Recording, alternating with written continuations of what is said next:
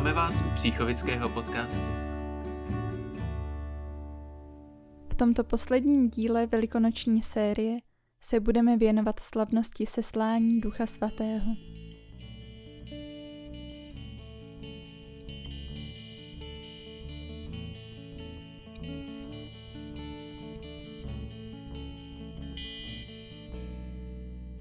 Duchu tvůrce, přijď navštív nás.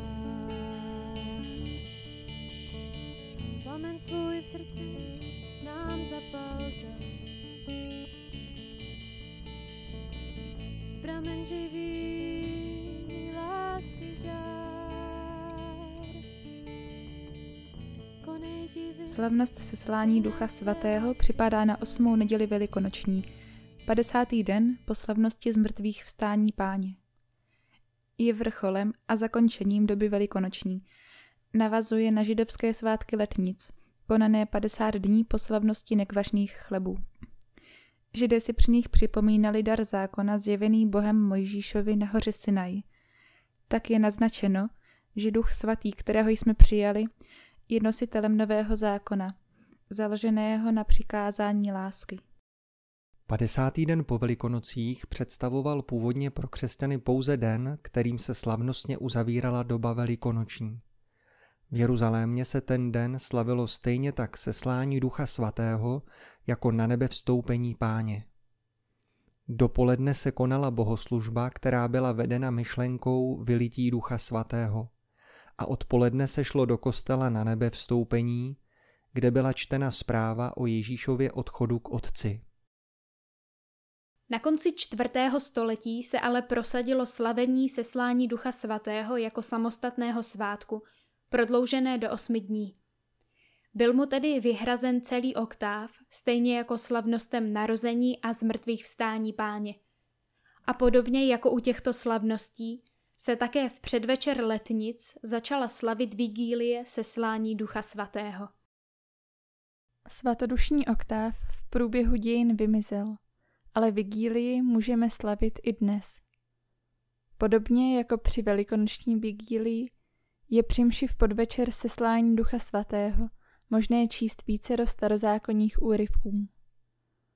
V den slavnosti se pak, stejně jako v neděli zmrtvých vstání Páně, vkládá po druhém čtení sekvence zpěv Veni Sancte Spiritus, tedy přijď Duchu svatý.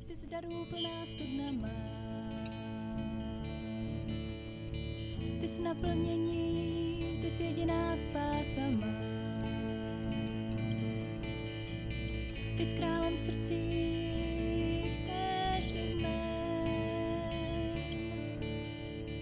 Tak se stup na nás. O slavnosti seslání Ducha svatého si připomínáme událost vylití Ducha svatého na apoštoly shromážděné ve večeřadle. Tak bylo dovršeno Kristovo působení, zjevení nejsvětější trojice a zrození církve. Kniha skutků apoštolů popisuje seslání Ducha svatého takto. Nastal den letnic a všichni byli společně pohromadě. Najednou se ozval z nebe hukot, jako když se přižene silný vítr, a naplnil celý dům, kde se zdržovali. A ukázali se jim jazyky jako z ohně. Rozdělili se a nad každým z nich se usadil jeden. Všichni byli naplněni Duchem svatým a začali mluvit cizími jazyky, jak jim Duch vnukal, aby promlouvali. V Jeruzalémě bydleli zbožní Židé ze všech možných národů pod nebem. Když se ten zvuk ozval, hodně lidí se zběhlo a byli ohromeni, protože každý z nich je slyšel, jak mluví jeho vlastní řečí. Právě kvůli ohnivým jazykům, viditelnému symbolu Ducha svatého, který se ukázal nad apoštoly, je liturgická barva této slavnosti červená. A církev v liturgii prosí o tohoto samého Ducha svatého, který byl darován na počátku, když se začalo šířit evangelium.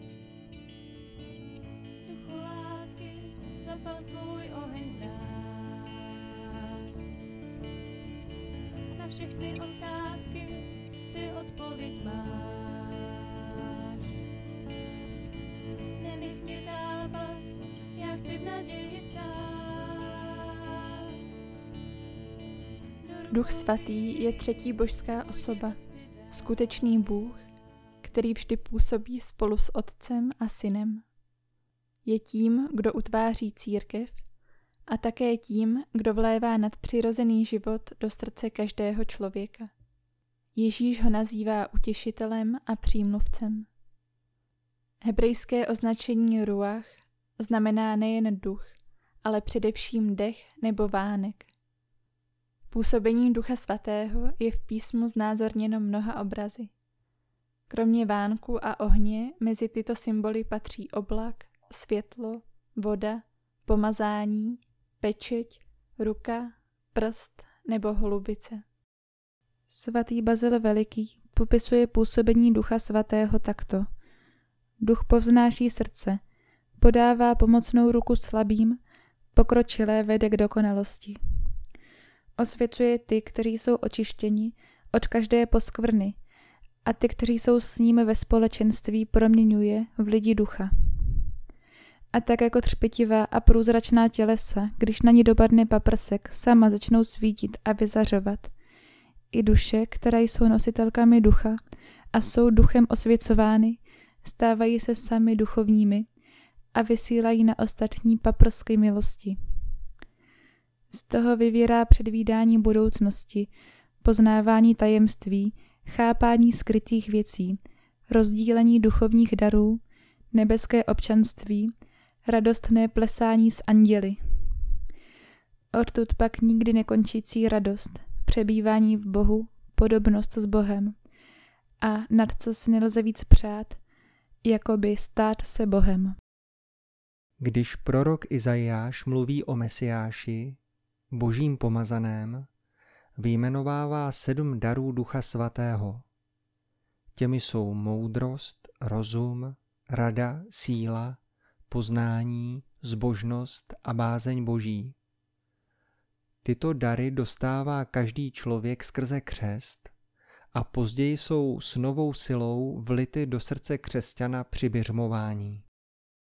Svatý Pavel v listu Galaťanům vyjmenovává ovoce, které nese přítomnost Ducha svatého v srdci člověka. Je to láska, radost, pokoj, trpělivost, schovívavost, vlídnost, dobrota, mírnost, věrnost, tichost, zdrženlivost a čistota. Druhý vatikánský koncil pak popisuje poslání Ducha svatého v církvi a říká: Duch přebývá v církvi a v srdci věřících jako v chrámě. Modlí se v nich a vydává svědectví, že jsou přijati za vlastní. Uvádí církev do veškeré pravdy, sjednocuje ji ve společenství a službě, k tomu ji vybavuje a řídí různými hierarchickými a charismatickými dary a zdobí ji svými plody. Silou evangelia působí, že si církev uchovává mladost, bez ustání ji obnovuje a přivádí k dokonalému sjednocení s jejím snoubencem. Tak se obecná církev ukazuje jako lid sjednocený jednotou Otce i Syna i Ducha svatého. Tento svatý duch ovšem nejen posvěcuje boží lid prostřednictvím svátostí a služeb, nejen ho vede a zkrášluje ctnostmi, ale rozdává věřícím všech stavů také zvláštní milosti, takže jsou schopni a ochotní přijímat různé práce nebo služby, přispívající k obnově a dalšímu rozvoji církve. Podle slov z listu Korinťanům. Projevy ducha jsou dány každému k tomu, aby mohl být užitečný. Tato charismata, ať už mimořádná nebo skromnější a běžnější, je třeba přijímat vděčně a radostně, neboť jsou potřebám církve zvlášť přiměřená a užitečná.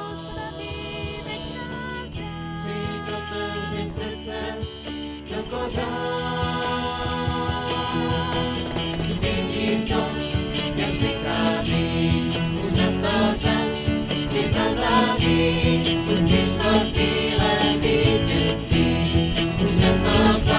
a neštěstí, už cítím to.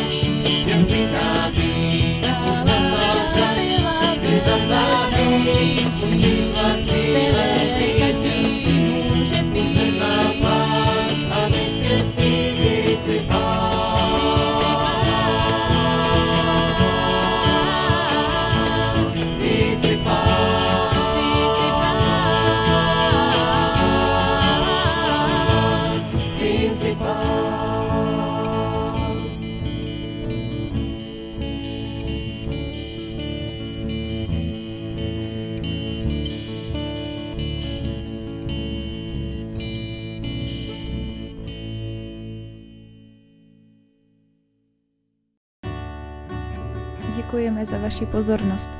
Jsme rádi, že jste nás poslouchali a těšíme se na shledanou v Příchovicích.